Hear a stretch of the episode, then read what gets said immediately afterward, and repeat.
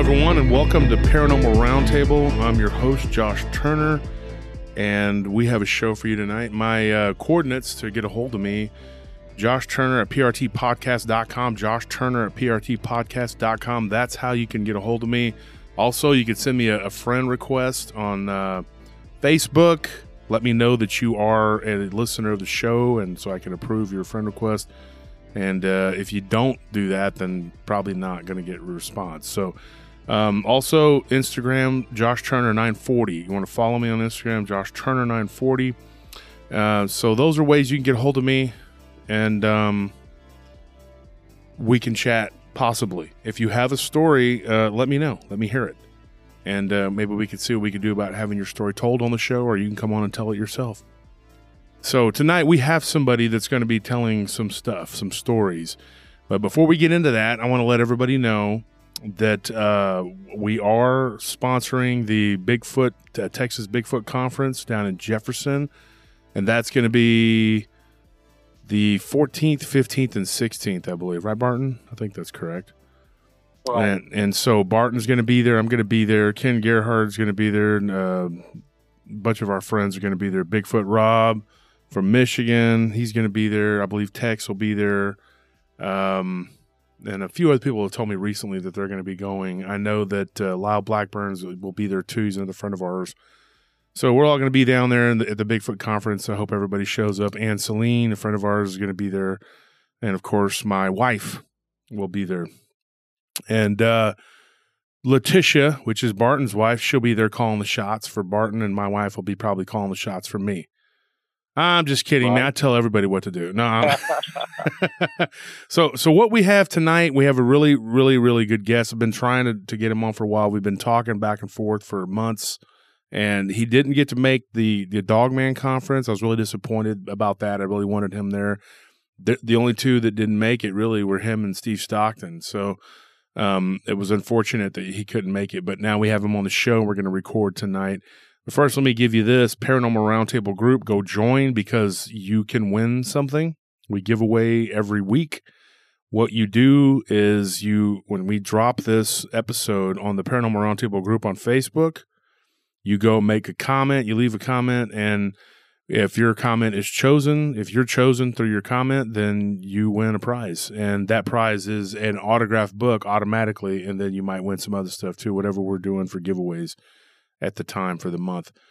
So it's a pretty cool, it's a pretty cool deal. And also, if you're a Patreon member, don't forget, twenty dollars tier, you automatically get uh Paranormal Roundtable swag.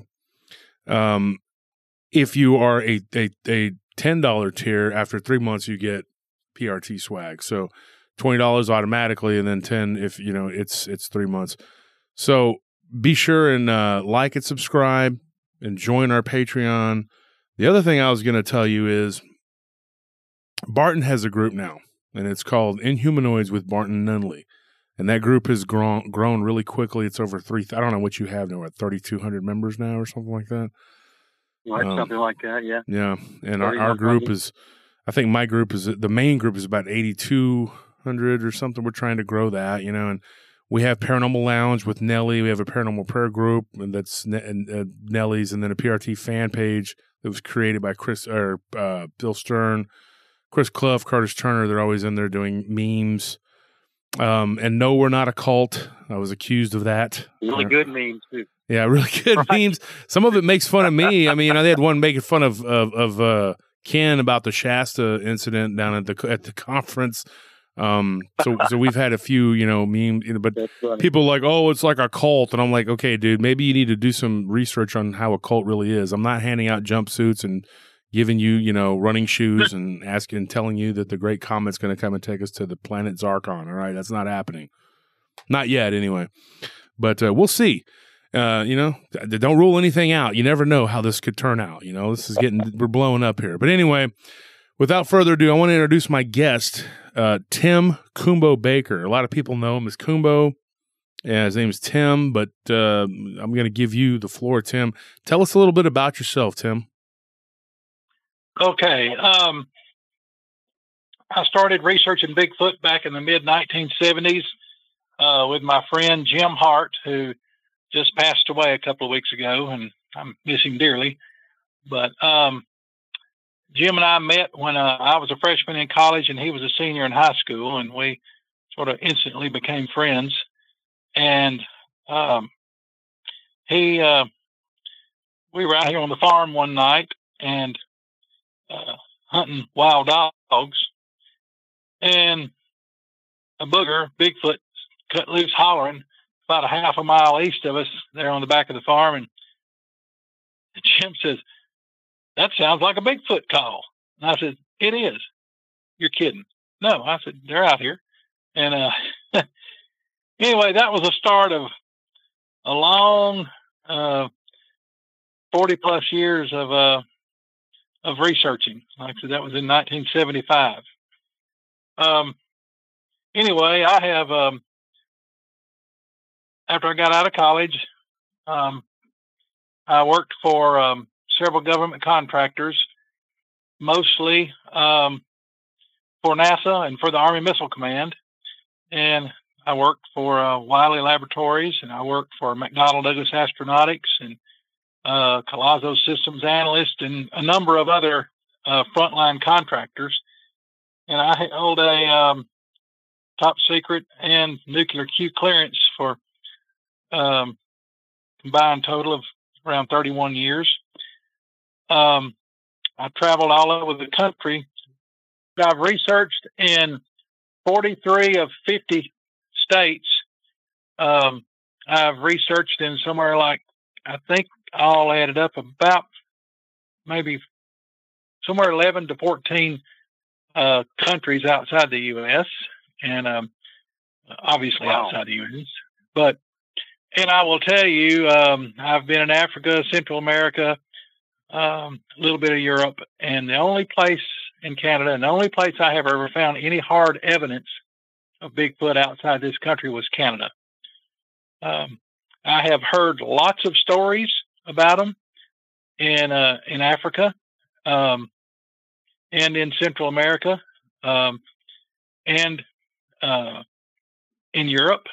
Uh, but I um, I have not found any uh, hard evidence in any of those places. Now, I didn't get to spend really any time, any decent time, feet on the ground in Europe yet, but um, but I'm hopefully going to get to do that in the future. But I have... Um, I've been doing this pretty seriously. I, I took my first written report uh, of a Bigfoot encounter in nineteen seventy-eight, about five miles east of where I'm sitting right now. And I did my first um, out-of-state research in uh, nineteen seventy-nine. Uh, myself and a guy went over into northwest Georgia, owned property where his uh, his great-grandparents lived. Um, and we found lots of evidence of, of Bigfoot over there.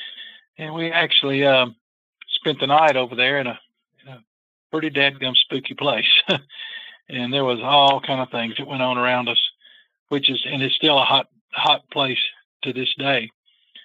But um, probably at one time, Uh, back before the Not Finding Bigfoot guys, uh, probably myself and myself and Tal uh, uh, Tal Branco or Bill White were the most probably the two most widely traveled Bigfoot researchers in the world.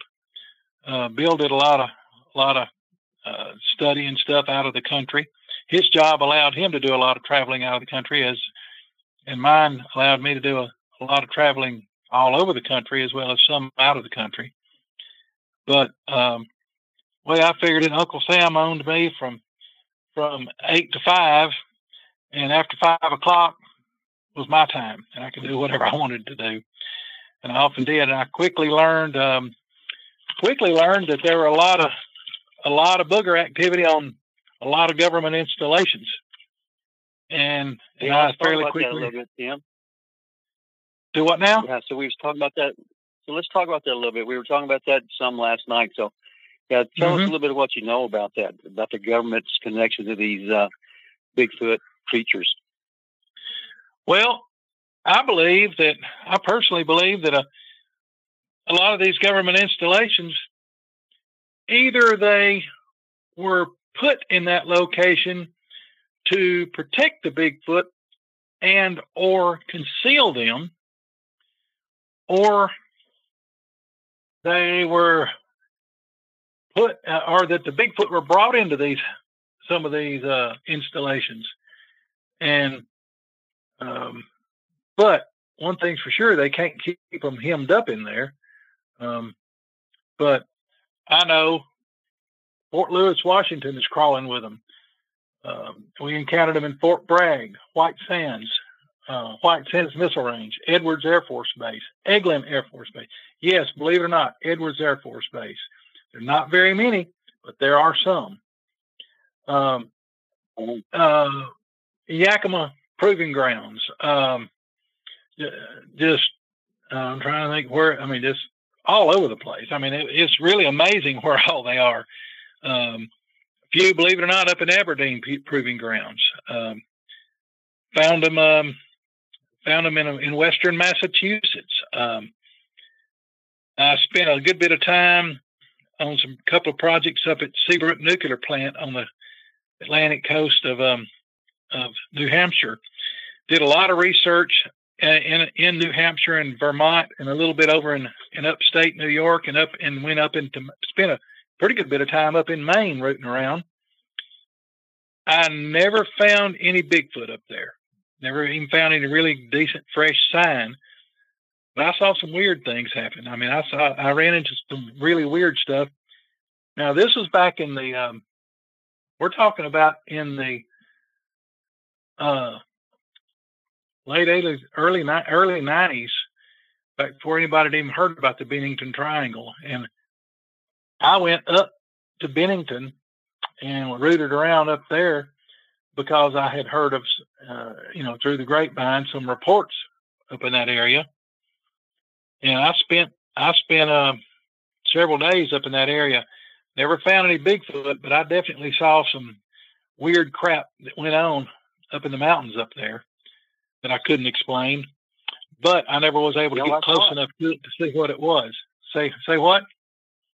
No, I just wondered what, what kind of uh, other activity did well, you witness up there with the Bigfoot? Well, I saw I saw a lot of uh, strange lights up on top of a, a big mountain up there a couple of different times, um, out north of the town of Bennington.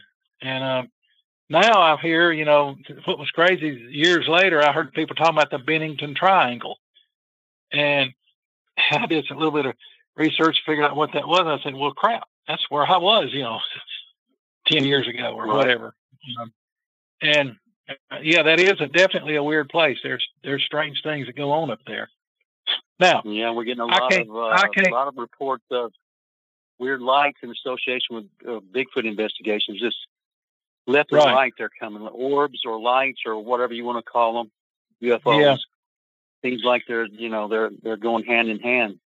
And I mean, I saw I saw multicolored lights that were just brilliantly bright. I mean, as bright as a welding arc. Um, up there, up in, up on the tops of this, up on the top of this one mountain. Um, now I saw it from a distance. I never, I never was able to figure out how to get close to it, see what in the world it was.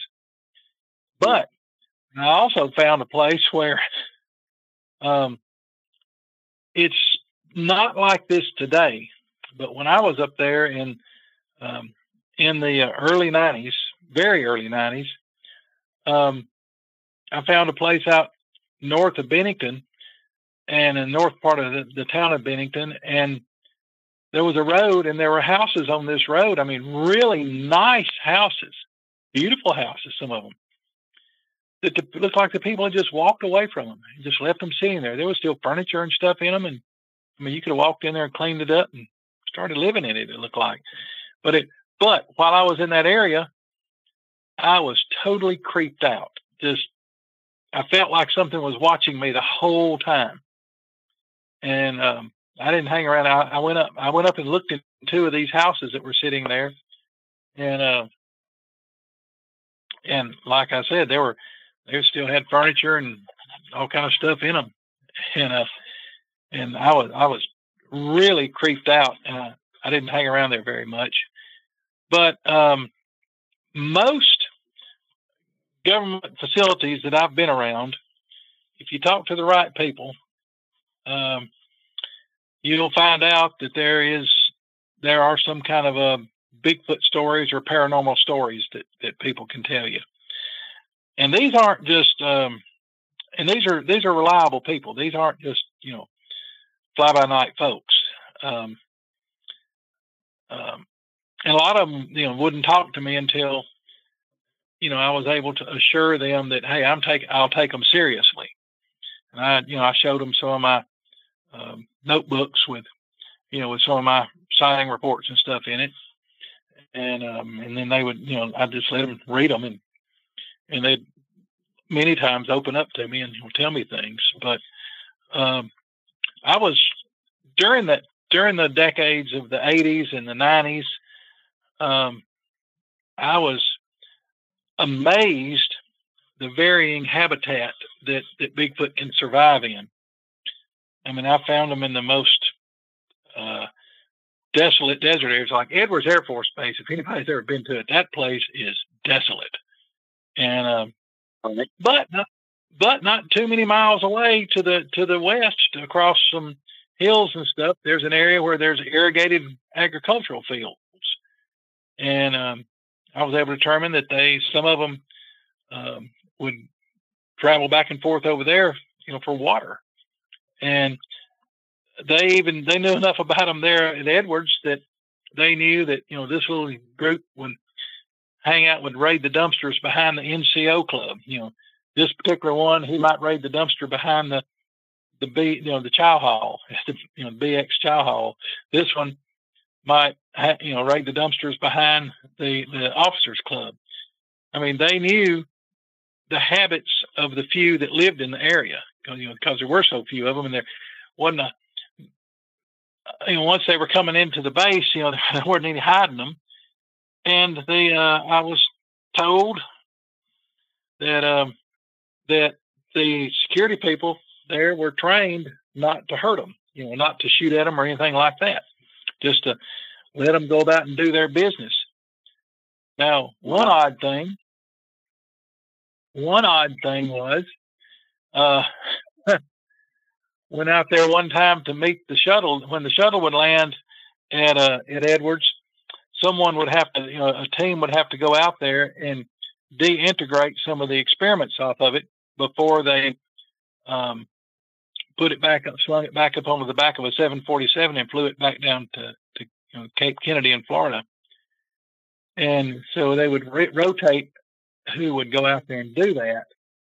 And um, I got out there, and and they they plan, you know, they ended up extending the mission a few days, so we didn't have much to do. And so I got to talking to this uh, one gentleman who was a senior N C O out there, and uh, he was uh, very knowledgeable about about Bigfoot, and um, and this was a gentleman that I had uh, first met at another base. And here, some years later, uh, when I went out to Edwards, I recognized him, and he recognized me. But we were talking, and he said, "He said you're not going to believe this." He said, "But before the shuttle lands, you're going to see some cars out there uh, along the west side. I mean, or vehicles, not cars, vehicles out there, spaced. They'll be back a half a mile or so, or you know." six hundred to eight hundred yards or so back away from the um, strip, you know, spaced ever so often. And one of their main purpose, one of their purposes is, is to keep their eye out for any Bigfoot that might come wandering through the area um, about the time the shuttle's landing. So the last thing they want to do is um, have one walking across the, the landing strip when the shuttle's landing and it show up on national T V or gets, you know, smashed by the shuttle on national T V. Right. We can't have that now. Oh no. And, uh, and I thought he was pulling my leg at first, but when the shuttle landed, sure enough, there were vehicles out there just like he said. Now, I didn't have any binoculars or anything, and I couldn't I couldn't take a look at what they were doing, so I don't know if there was any of them watching out uh, to the north and to the west and stuff, uh, you know, up into the canyons and things where these where they said some of them would come from, and uh, into the north, you know, north northeast. But um, but the vehicles were out there. I can tell you that. But, um, uh, but I uh,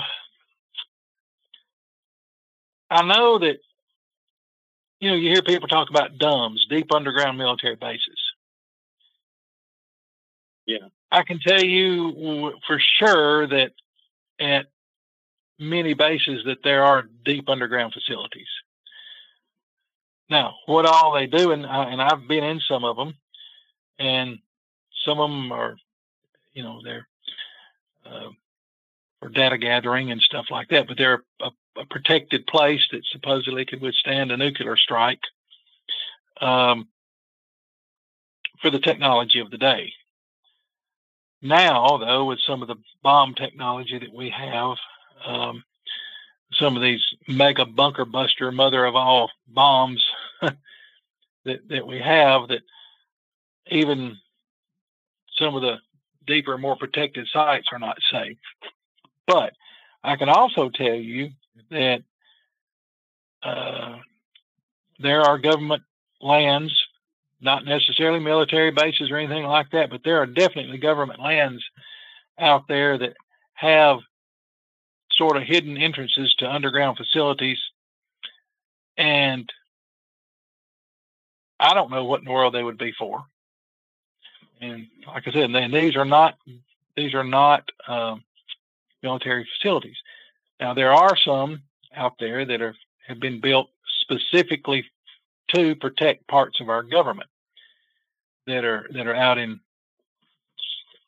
sort of remote areas, but there are others that um, that I don't know what their purpose is. Um, there are others that that if you go too near them, you're going to get turned away. Um, but I'm I I'm, uh, I have been uh, threatened around some of these places. I have had my threatened to lose my job. Um, I have had um, um, at some very pla places that you wouldn't believe that anybody would do this, but um, I've been in there researching and have had people encounter me. And the next thing I know, I'm being called into my boss's office, and he tells me, he said, he said, if you think that uh, then I'm going to let your Bigfoot hobby jeopardize the most valuable contract that we have, you're wrong. If I ever hear about you being down there again, you're gone. I mean, I've had that happen to me. Um, so there are sensitive areas scattered around the country that um, they don't want, that they certainly don't want me poking around. Um, Right. So what you're I've saying, been, Tim, is there uh, there's a definite the, de the government definitely knows what these things are, and they don't mm-hmm. want to they want to keep a lid on it as much as possible. Correct. I'll give you a for instance. Um, there is an area. There is a um, a um, an area that's not very far from me. That is a uh, part of the national park system, and I had been hearing s some reports of some sightings around one of the parks in this area. And I just happened to be, I was uh, away on a business trip, and um, I was on my way back to work, and I just happened to be driving right past this park. And so I pulled in. And there was a, there was um, um, a, a nature walk through there. We're, uh, not really a nature walk, but there was a nice paved walkway through this park, and kiosks set up along this uh, along the uh, this paved walkway that told about, you know, what was, you know, what went on there, and, you know, what this thing, you know, what caused this, and, you know, what, um, you know, explaining the nature of the site. And this was a totally innocent thing. And I got there, and I was the only person in there. And it was about, I don't know, about three o'clock in the afternoon, beautiful day. And um, I had taken my dog with me because where I was going to be, where I had stayed the night before, was a dog-friendly hotel. So I had my old German Shepherd, Bo, with me. And Bo and I were out walking down the trail, and we were enjoying things. And all of a sudden, Bo, and uh, anybody that knew Bo, he knows that he was a he was a chicken when it came to um, to Bigfoot. He uh, started acting sort of hinky, and I started getting the creeps. My skin started crawling, and I felt like that something was just south of us in this grove of young pine trees that, um, and these were machine planted pines. So they were in very neat rows, but they were not very big. The largest one was only like four or five inches in diameter, but they were just high enough that you could see underneath them. They were tall enough that they had already started shading out all the briars and stuff. Um, so you could see clearly underneath these things for fifty, sixty yards. And I was sitting there looking under these pines, and Bo was was alerted in that area also.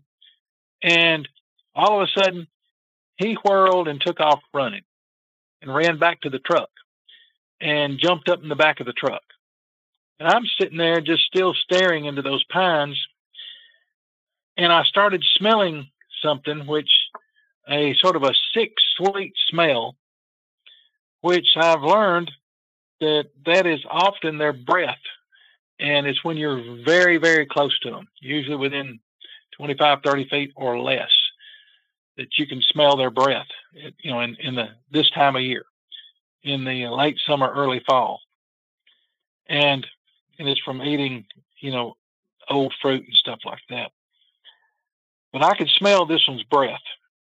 I knew it was close, but I could not see it. And in the distance, I became aware of a car approaching at a high rate of speed.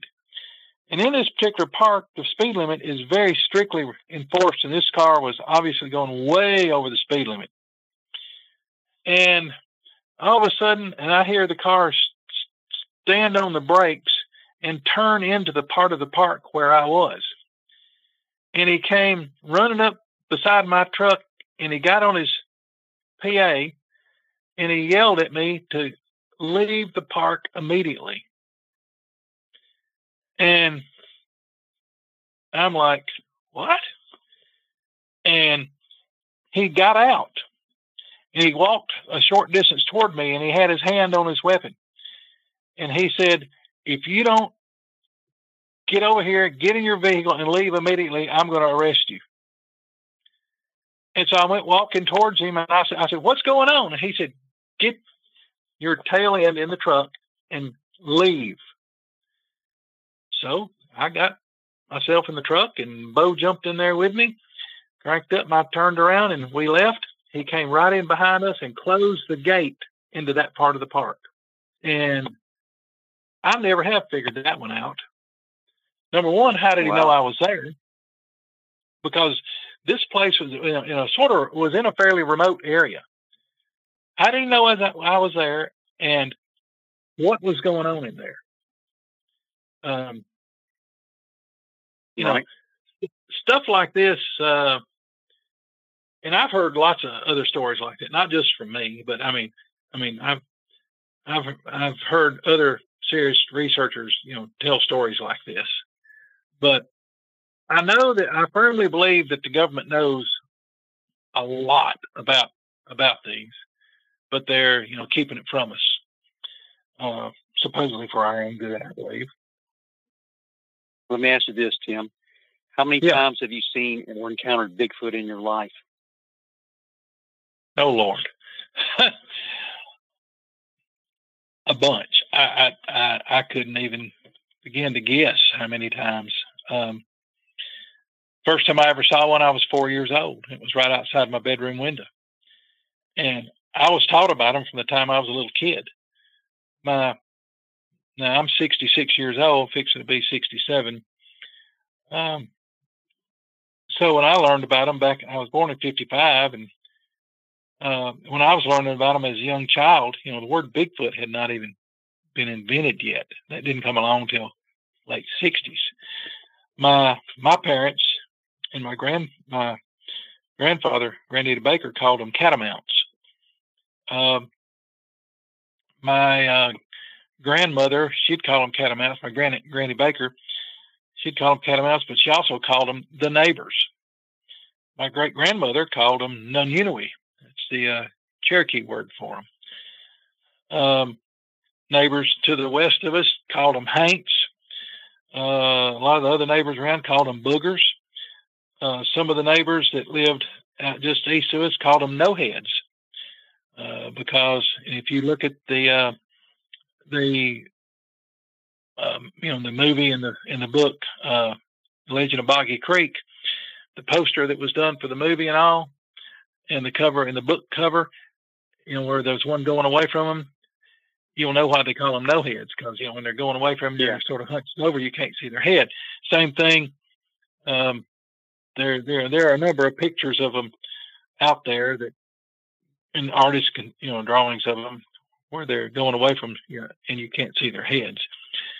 There's actually a um, no head holler near here in a, in a no head holler road. That goes down in it.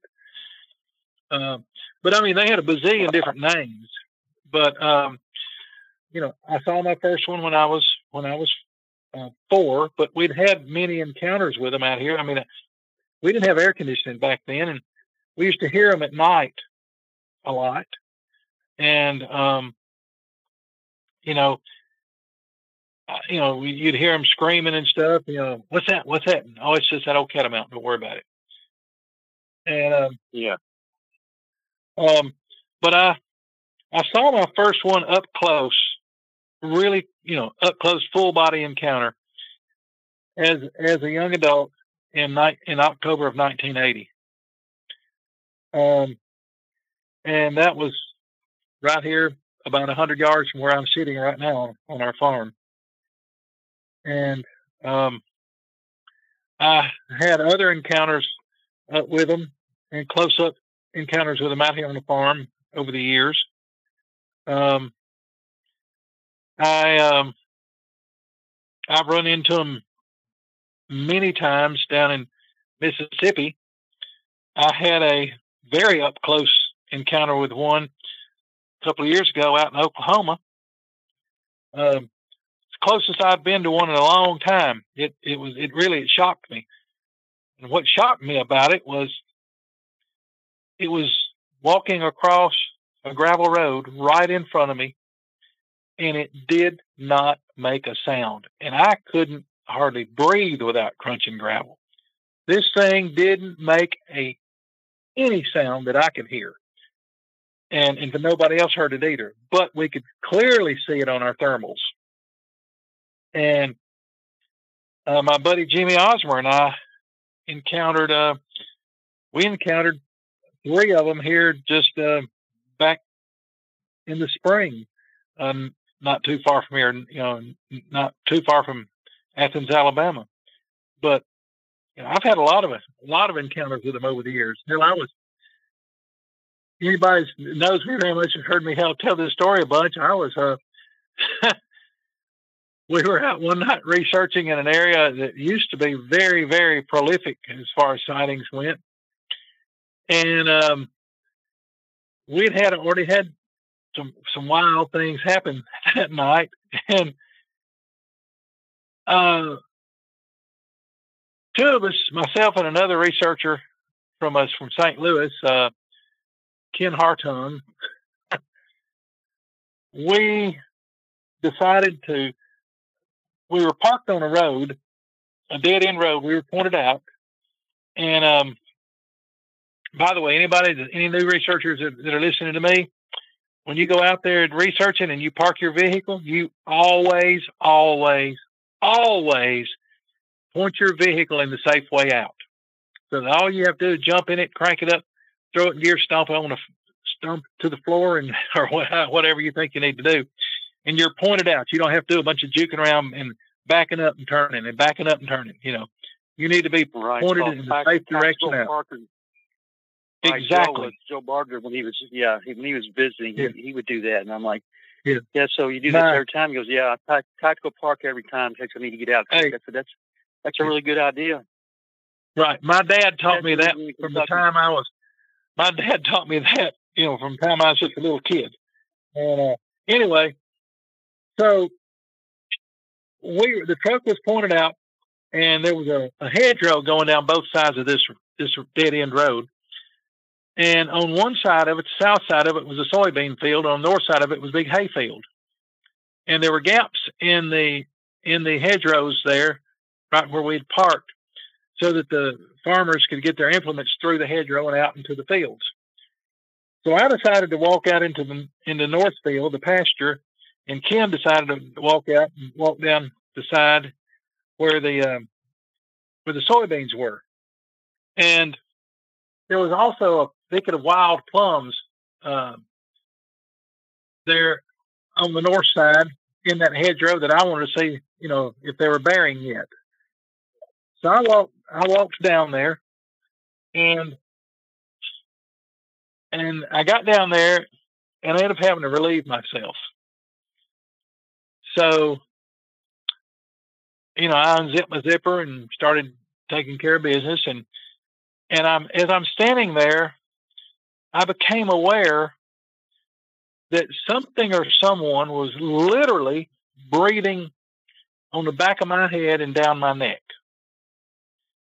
And I whirled around, and I whirled around, and I hit a juvenile Bigfoot that was about seven foot tall. I hit him in the chest and, and abdomen with my shoulder and left elbow. Needless to say, it greatly startled both of us, and that's an understatement. He bared his teeth and growled at me, and I let loose a string of appropriate expletives. And as it turned out, we both needed to run in about the same direction to get where we needed to go. And we actually bumped into each other again and had a little do-si-do as we took off running.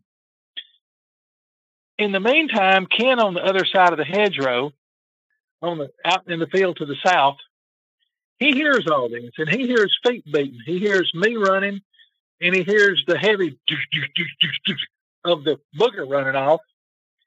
And Ken takes off running to the truck. It was it was not real late, and the, in the in the moon there was a bright moon up, and. As I came through the gap in the hedgerow, Ken was passing uh, in in the the hedge in his the hedgerow on his side of the road.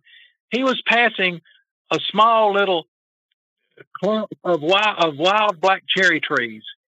As he ran past that, I saw one step out of those cherries and swatted Ken across the shoulder blades as he went by.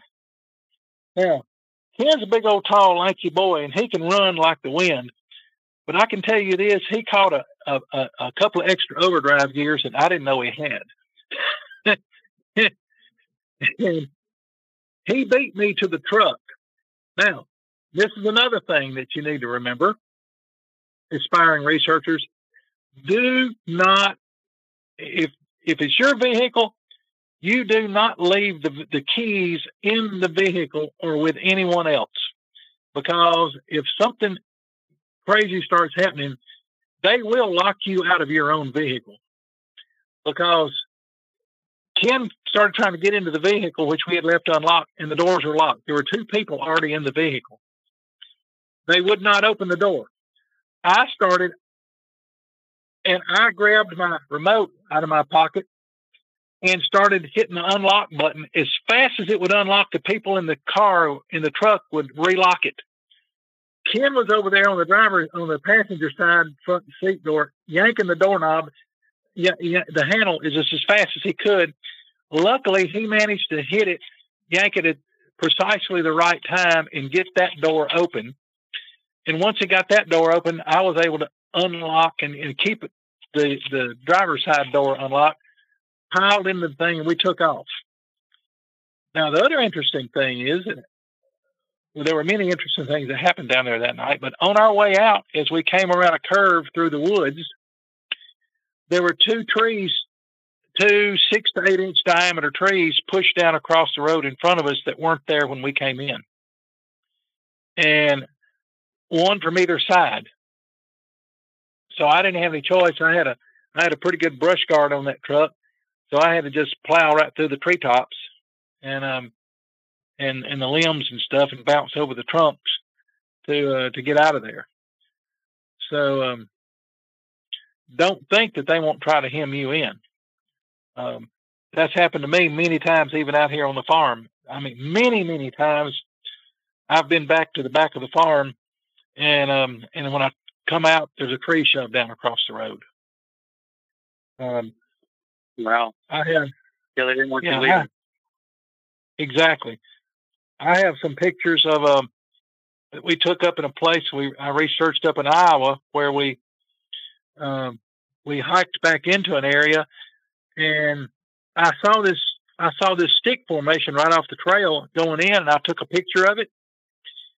And on the way out, part of that stick formation was thrown down across the, the trail, as well as a, a tree pushed down right there. And so I got I got before and after pictures. Um, but um, that kind of stuff's pretty common, believe it or not. But back to the Bigfoot, um, the types of Bigfoot. It didn't take me very long in, into my research back in the um, seventies and eighties to figure out that there were there was more than just one single kind. The ones that we normally saw around here weren't didn't really look like the kinds in the Patterson-Gimlin film. However, the ones that live here on our farm do. And so I started calling them the, the type one, that I call it, is the Patty type, like you see in the Patterson-Gimlin film. And the type two is more what I call the swamp ape type, or or Neanderthal type.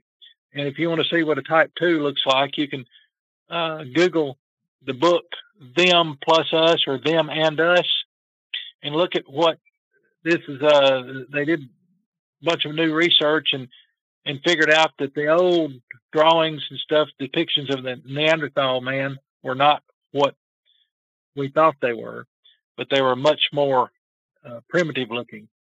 And look at the drawings in there and lose the vertical slit pupils and the stone tipped spears and change the nose to look a little bit more human like, and you've got a type two Bigfoot.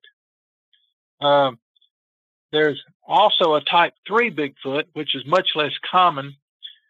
Um, and they have like a baboon shaped head, or some people call them the snouted ones, or the baboon headed ones.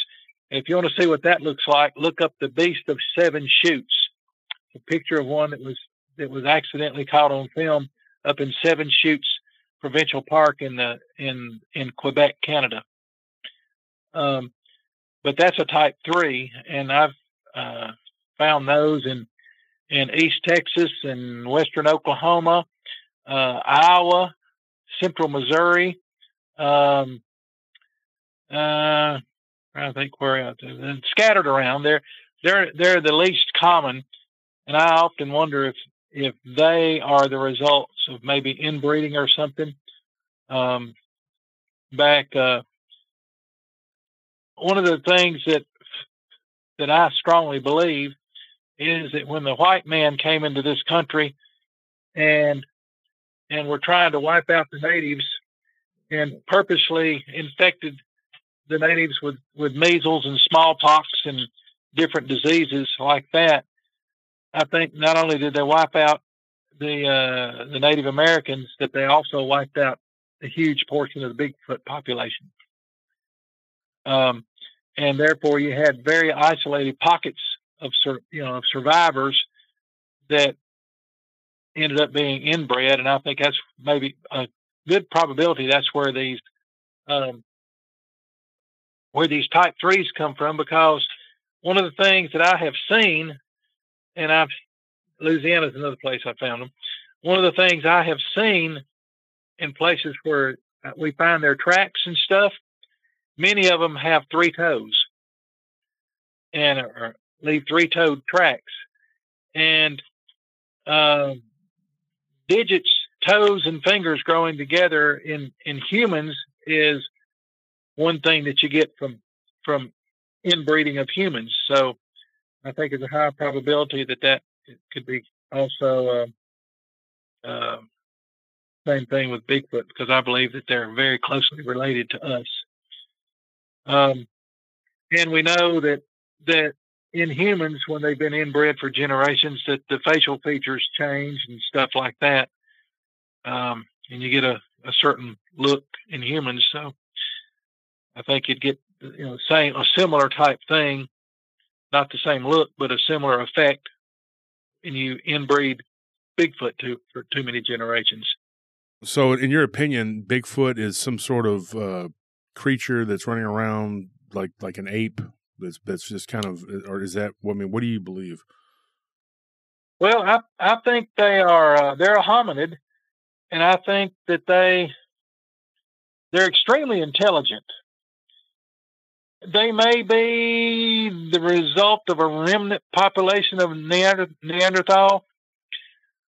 Uh, I do believe that they are genetically close enough to us that they can that they can uh, uh, breed with us. There are I have encountered um, Native Americans who have very compelling stories, and I have been shown people who have Bigfoot blood in them, according to the yes, and I strongly believe that they are that they are our closest genetic. What would you say that they're they're they're closer to us genetically than any other animal, much more close than chimpanzees or gorillas or orangutans or anything any of the other great apes.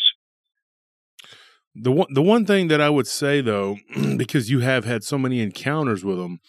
More so yes. than like almost anyone, I mean that, that I've that I've talked to. Um, uh-huh. it, it's because you know, wouldn't it make more sense like if these if this was some sort of like natural flesh and blood creature, which I'm not saying they can't be, they can become flesh and blood, they can you know whatever. But I don't, I don't, I, I have a hard time finding people who have seen them so many times without having any kind with you know. without it being some sort of supernatural or, or, or other type situation. Typically, it's like one-off. You know, they'll see it one time, and that's it, because they're so hard and elusive to see. Well, I'll tell you something, Josh. And um, the more I learn about them, the more questions I have. I'll tell you that. And anybody that tells you that they're an expert on Bigfoot is a is a liar. Also, anybody, any decent researcher, no matter if it's Bigfoot or cancer research or, or researching, you know, asteroids or, you know, planets around other suns, other stars. Any any researcher that's that's worth his salt or her salt has got to be willing to relook at their data and and and change their their theories or their hypotheses. I used to think that they were flesh and blood. Purely flesh and blood, and they were just like us, and there wasn't anything supernatural about them.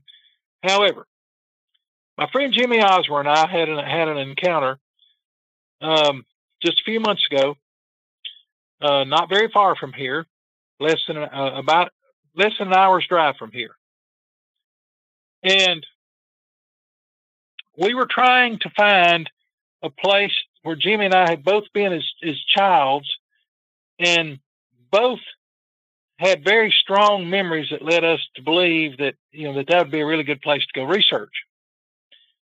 And we went out looking for it one night, and turned out we didn't find it. We thought we had, had gotten close to it, but, uh, but we were wrong. But it led us to a, an interesting area. And we, we were up on top of a steep, you know, fairly high hill overlooking a, uh, one of the smaller rivers in the area. That's, um, it's actually a tributary of the Tennessee River. So we were up there and we ran into a, a dead end. The road continued on for another half a mile to some, uh, like a summer home or something that was up on top of this big hill. But we stopped and we, we got out and, uh, looked around. We both, both of us had thermal imagers with us. Uh, mine is a, mine is a FLIR brand. His is, uh, A T N or it's another, it's another one of the better brands. And, um, so we were looking around and didn't see anything. And so we decided to do some calling. And now I'll preface this to say that this was a fairly bright night. It was, um, there was a high overcast, but it was thin. And there was a full moon or close to full moon up. So there was fairly bright, diffuse light on everything. So we did some calling. Uh, Jimmy's got better hearing than I do. And if I remember correctly, he thought he heard something. And we got to looking around with our thermals, and both of us saw a a booger came up came up out of a deep draw, and we were right next to another summer cabin, and that had a nice yard and everything. And back in the backyard behind this cabin, there were there were a bunch of fifty-five gallon drums sitting there. And these were plastic drums, and I don't know if they were for water storage or why they had them. But this thing came up and was behind the fifty-five gallon drums and about forty yards from us. Jimmy's was new enough that he didn't know how to take pictures with it. My FLIR is old enough that it takes pictures, but it's really rotten quality. We tried looking at it through a um, a little night vision attachment, and it didn't work very well. So anyway, we're we're, we're looking at this, and we're looking around, and we hear, and we got a. This went on about three or four or five minutes after the last call I had made. About ten minutes after the last call I made, straight um, would have been west of us, we got a very loud answer from across a square forty acre field. And so that would have put it about, you know, four hundred forty yards from us. We looked over there, and with mine, all I could see was, all I could see was a faint blob. Jimmy's has a lot better range and resolution than mine, and he actually could make out that it was something upright over there as opposed to a deer, because we had seen deer out there earlier. The deer had hauled butt and were gone. This thing, um, we we called back and forth, and this thing walked out into the field and walked out about probably one hundred to one hundred fifty yards out from the from the tree line. So it closed the distance to us to to about three hundred yards. In the meantime, we started hearing something else coming up from the um, north, where that first one had come from. That was late was by the, in the by in the meantime, the one that had come up and was by the fifty-five gallon drums had laid down on the ground on its belly, and it was looking looking out from behind the easternmost um, fifty-five gallon drum and the base of a tree. There was about an eighteen, twenty inch diameter tree, and the booger was laying in the gap between the tree and one of the fifty-five gallon drums. we could clearly see him through our thermals. There was another one that was coming up from that direction. It got up there, and it did not stop at the uh, at the fifty-five gallon drums where the first one was. It kept moving along the edge of the tree line in the backyard of that cabin, coming towards us. It moved up to where it was within twenty-five, thirty yards of us. We could very, very clearly see it. We could even see, even in my sorry one, I could even see the hotter spots where his eyes were. I could, with my naked eye, it was bright enough that I could get glimpses of movement there in the tree line.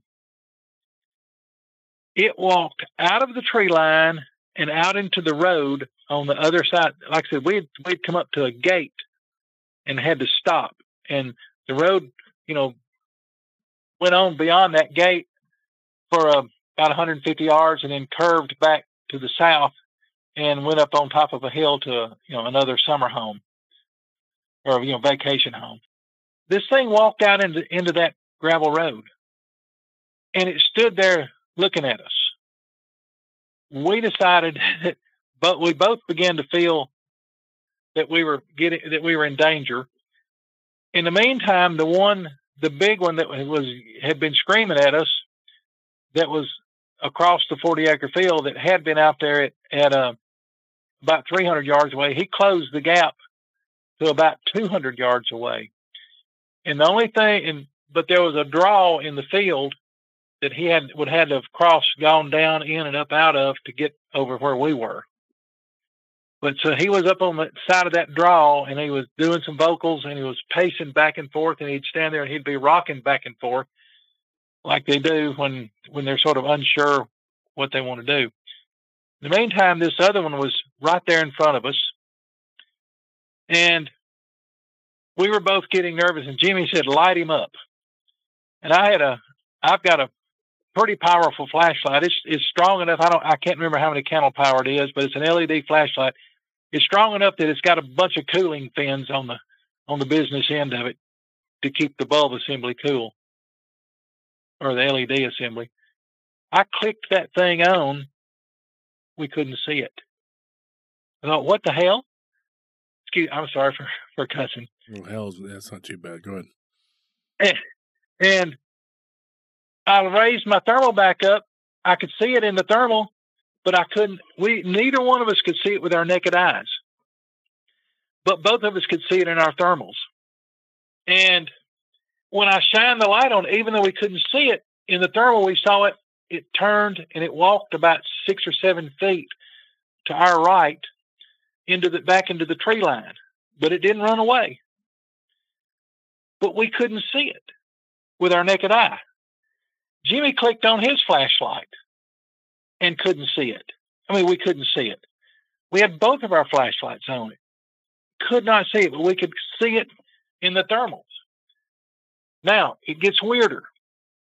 The the one that was on the other side of the draw, that was out in the field, that was about two hundred yards away, that had come from the far side of the field, it starts moving to the north down the edge of that draw, which was taking it towards the trees that we were near. The one that was right there close to us that we couldn't see with our naked eye, it walks back out into the gravel road. And as we were looking at it through the thermals, at least through mine, its legs and arms and heads were disappeared. And all I could see in front of me in the thermal, I couldn't see anything with the naked eye, but all we could see in our thermals was just sort of an oval-shaped, fuzzy-edged glow through the thermals. Couldn't see anything with the naked eye. Now, wow, yeah, I've been in that situation before. And we um, we looked back over there to the one that was laying on the ground beside the fifty-five gallon drums, between the, the the last drum and the tree. It was gone. In the meantime, we looked back out in the field for the big one that was uh, that had been on the other side of the draw.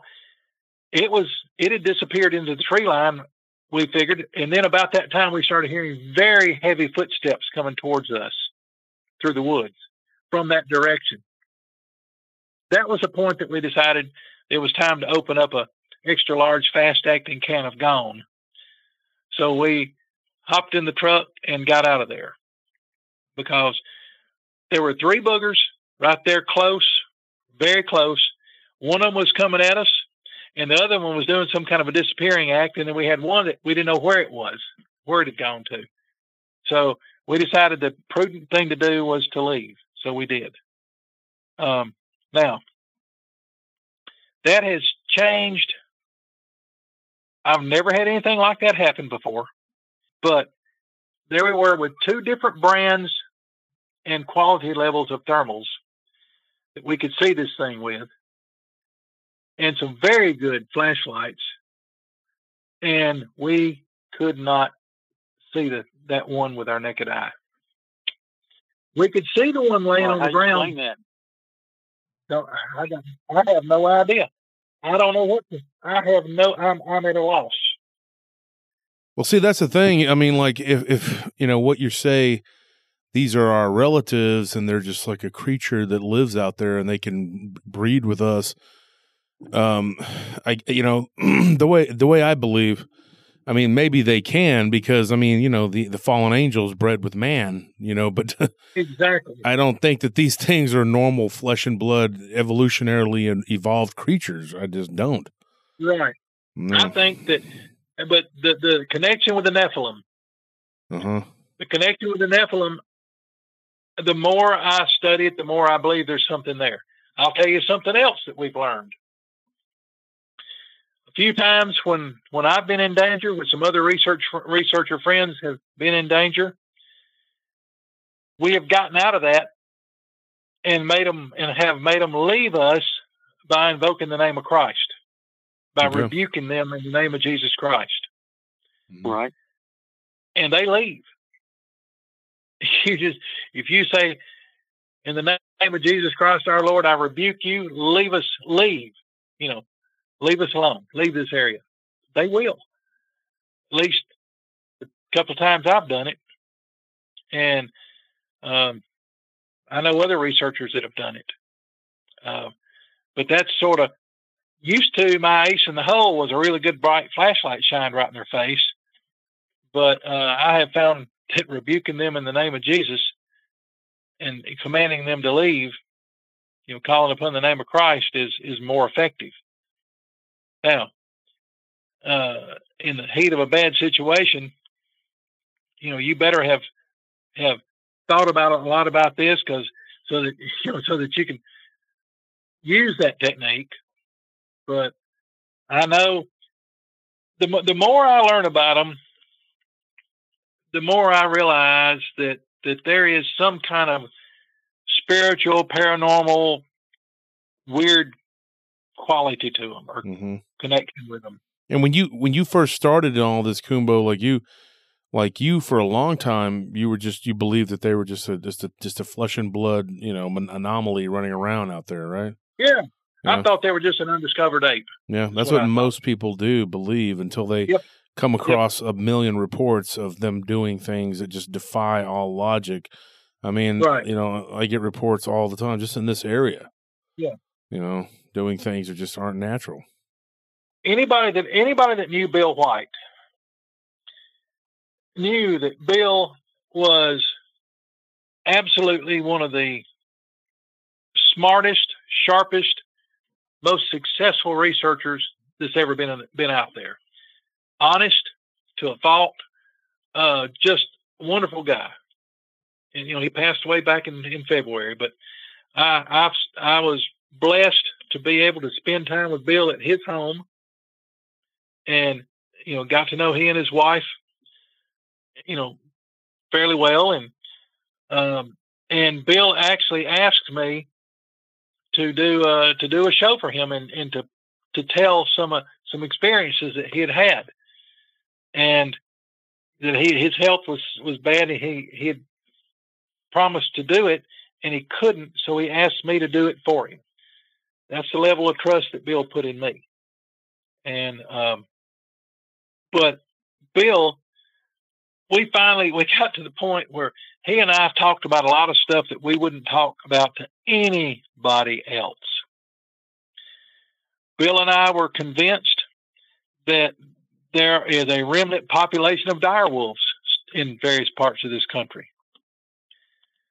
Uh, I've encountered them. Bill's encountered them. There are number, quite a number of reports.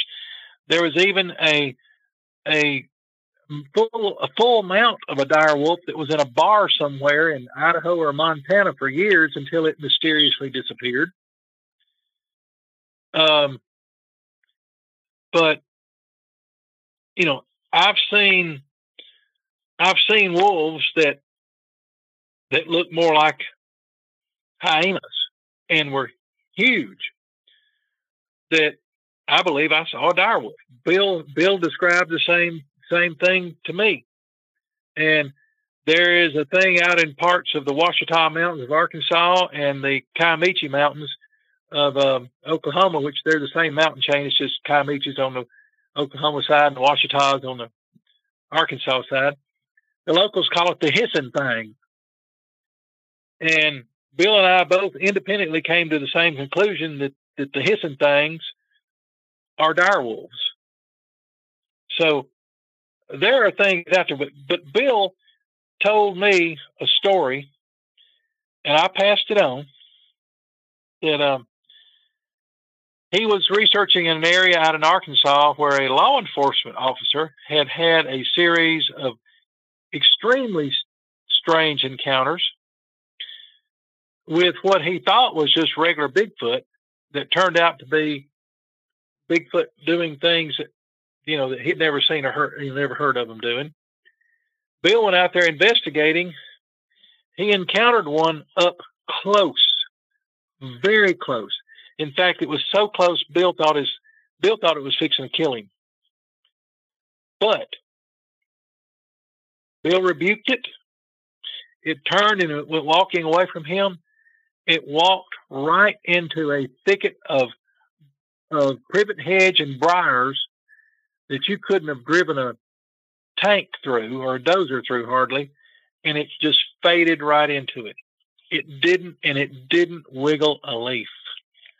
He said it's like it sort of dematerialized and, and went into the thing. Now, wow. Well, see, yeah. One of the things I think, Tim, is that the reason that that, that someone like you would see this many uh, creatures over your life is because you're an experiencer. And I don't think if these things were completely a physical creature, completely physical manifestation, if it wasn't sort of half spiritual, half physical creature, or just a spiritual creature in, in, in its true nature, which we all are, I guess, really. Um, but I mean, like, these things know how to manipulate, you know, and I was just, it, it would be hard to, to, to like for a flesh and blood Bigfoot researcher, they're, they're going to look at your accounts and go, no way that's possible. No way that this person has had all these encounters when I've been out in the field for this amount of X amount of days and in years or whatever. And it, cause you know, I mean, some of them like, like have, go out there a week at a time.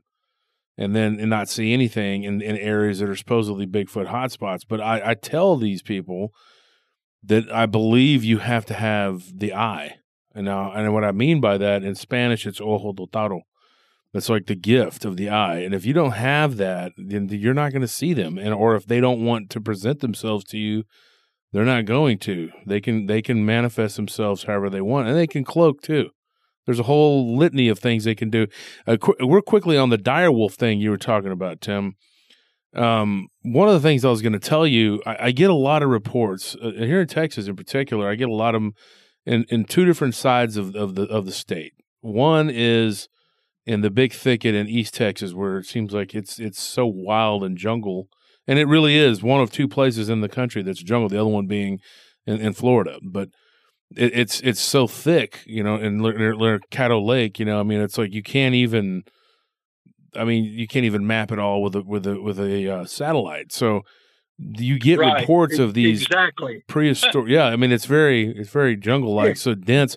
You get yeah. these reports of these uh, what we actually, it's funny you called, you said the Bigfoots were called catamounts, and I've heard people call them haints, but the catamount, my grandfather used to call the catamount, it was this big, oversized uh, cougar that, that they would talk about that was like larger than a normal cougar, or it was like a panther. But you get these weird reports of these black panthers, of these oversized cougars. Some of them have really big fangs. It kind of think, makes you think maybe they're a, a smilodon or a descendant of a smilodon or some type of them, of a saber-toothed cat. And then you get these reports.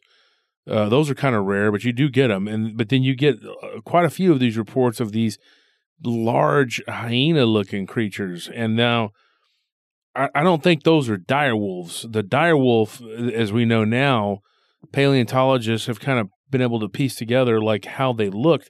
They would have actually looked like foxes, more like foxes, but oversized with like huge thick bones that are bigger and stronger than an actual wolf.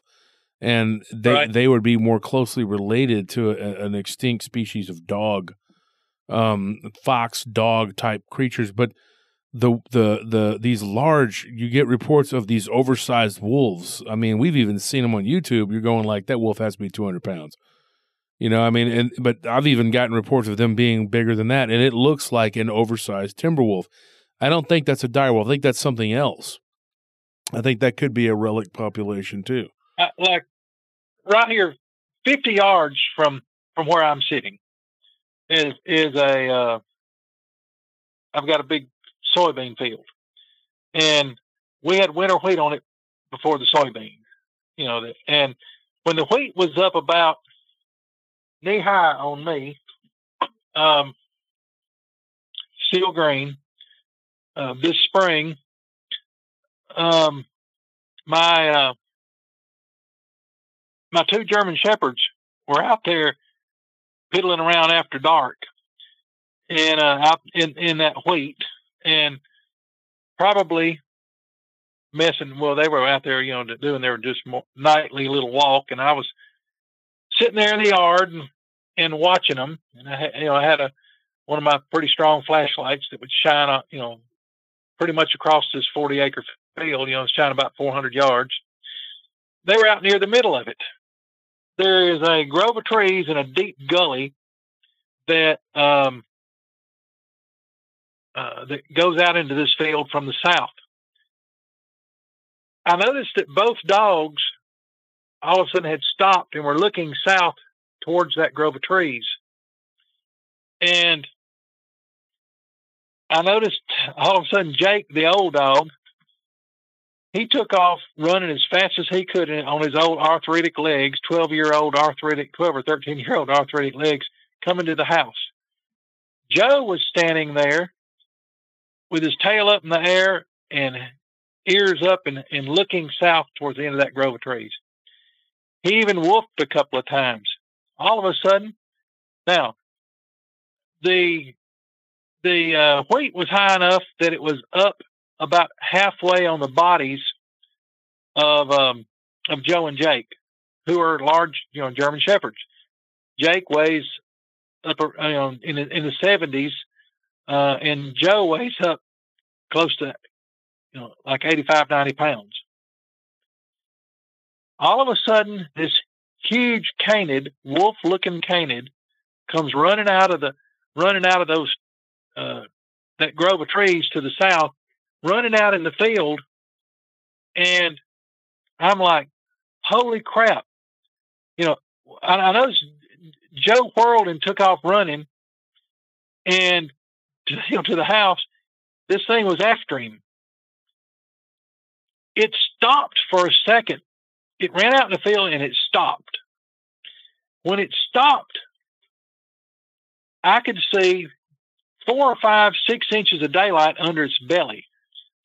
Whereas my eighty-five, ninety pound German shepherd, the wheat was up halfway on his body. I'm like, holy crap, this is an enormous dog, you know, or, or some kind of a wolf or something. And then it took off after Joe, and Joe is the fastest German shepherd I've ever seen. He's fast enough that he can chase down a buck deer in the open. He can, he can outrun a, a, a buck deer. and this damn thing was reeling Joe in.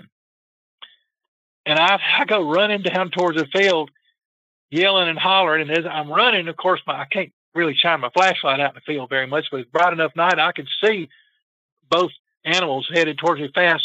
Finally, I got close to the edge of the field, and I stopped, and I put that, you know, souped-up flashlight right in that that thing's face, and he slammed on the brakes.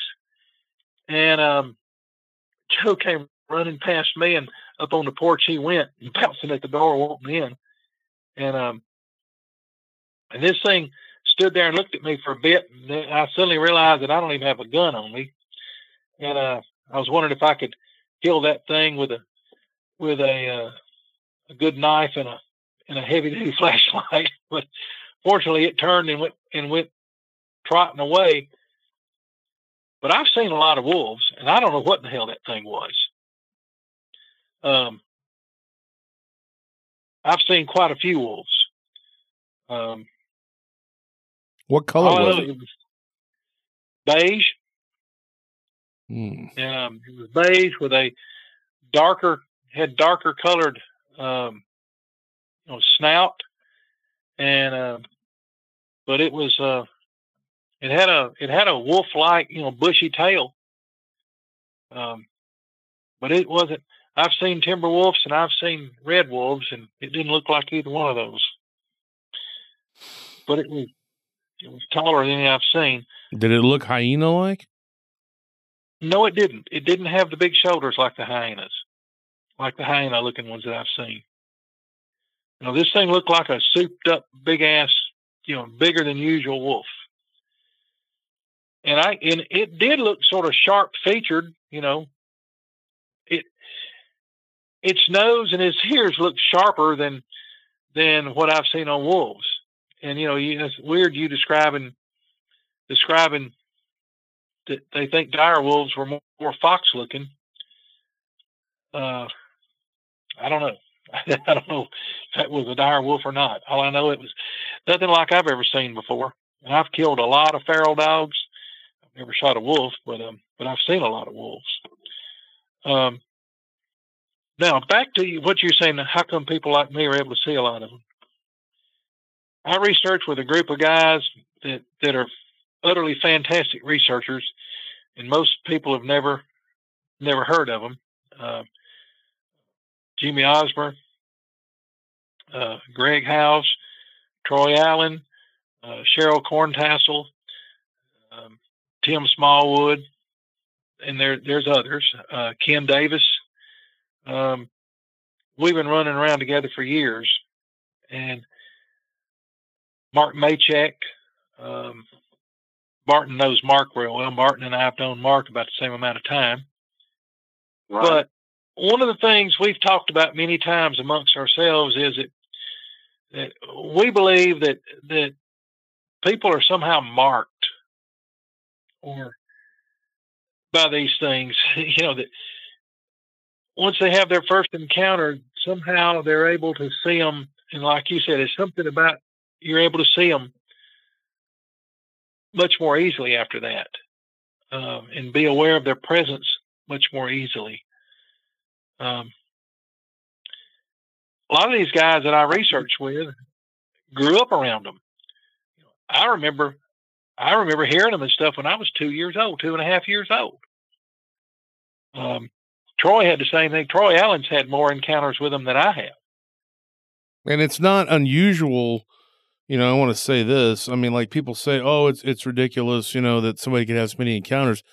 No, it's not. I mean, if somebody it's has not. the ability to see through that veil, then they will see them. And I really believe that these creatures come, I've said this a million times, like, you know, they, they come into our world and they become more physical as they're here. One of the things I was going to tell you, um, there was a type of hyena like that lived in North America, and it had, it was more rangy looking than the African hyena. It was like a, um, I forgot what you would call it, like, uh, they call it like the running hyena or the hunting hyena. It's a North American hyena. And, and, I, and here you go. I just, I just looked it up right now. The name of it is hard to print. I don't know if it's Chasma Porteets or Chasmaporteets. I don't know how they pronounce that. But uh, you can just look it right up on Wikipedia, and it talks about them. It's, it says, also known as the hunting or running hyena, is an extinct genus of of hyenas.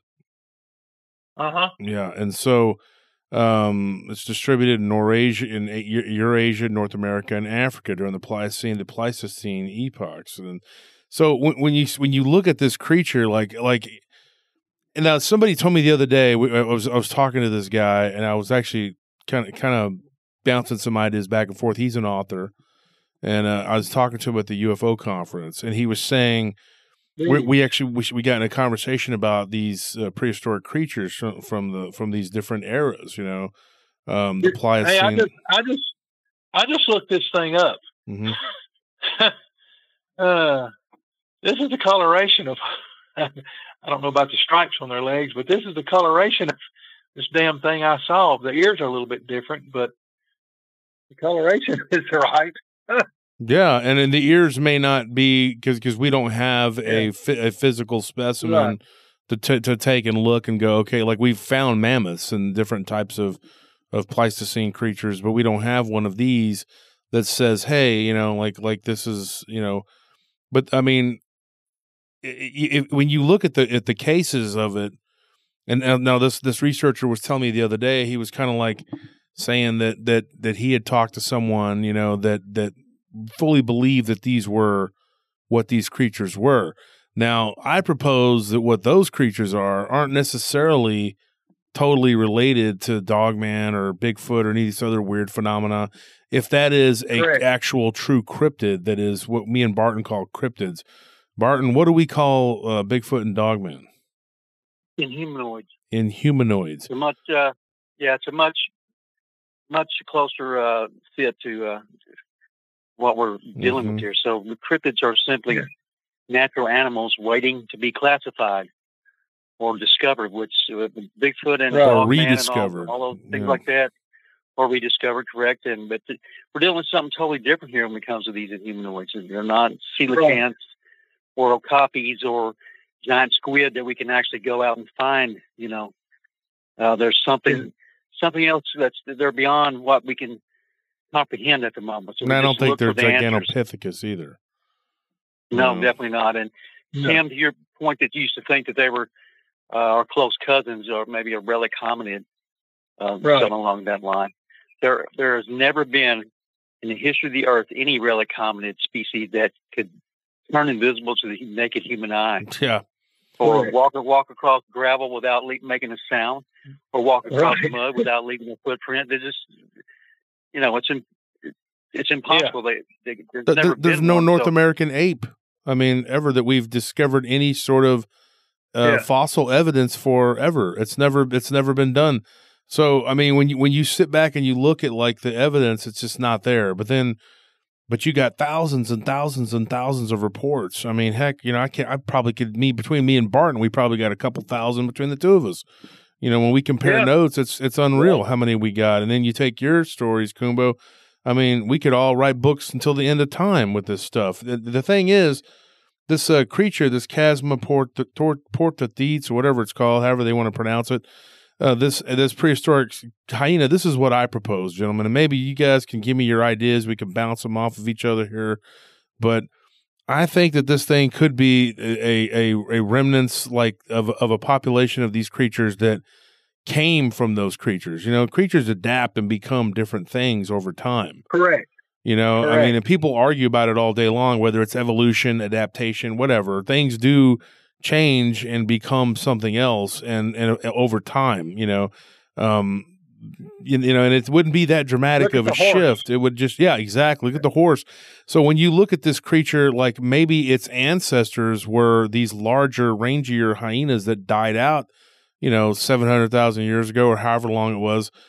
And, but then you start to look at like, okay, this thing, the the, the their descendants learn to survive by becoming a little bit smaller and not needing as much food, you know, and the megafauna died off, so you didn't have that as prey. So the ones that were able to adapt, um, like the gray wolves, you know, they were able to adapt and overcome and take down smaller prey, and they were able to hunt more often. They had more stamina, and so they they outlived dire wolves and all these other uh, creatures. And so this could be a relic population of an of a hyenidae type creature. Now, now when you look at it for a minute here, just let's just follow me. Like go to like with this Mokili Mombembe. Uh, that's that's supposedly a type of brontosaurus that lives in Africa, but when you get the descriptions of it, it's in the it's in the middle of the Congo. When the, but the descriptions of it, it's there. You're, you're you're sitting there listening, you're going like, um, there's no way that could be a brontosaurus because it wouldn't even be a quarter the size of it. Now it would be like twice the size of an elephant. But you're talking like a brontosaurus, you know, would be like, you know, thirty times the size of an elephant or twenty times, whatever it is. It's it's it's massive. It's this massive creature that hasn't existed. This, you know. Okay, folks, so that's going to do it for this episode. Uh, tune into the next episode where I return with my guest and with Barton Nunley. And thank you for listening to P R T. Don't forget to like and subscribe. Good night.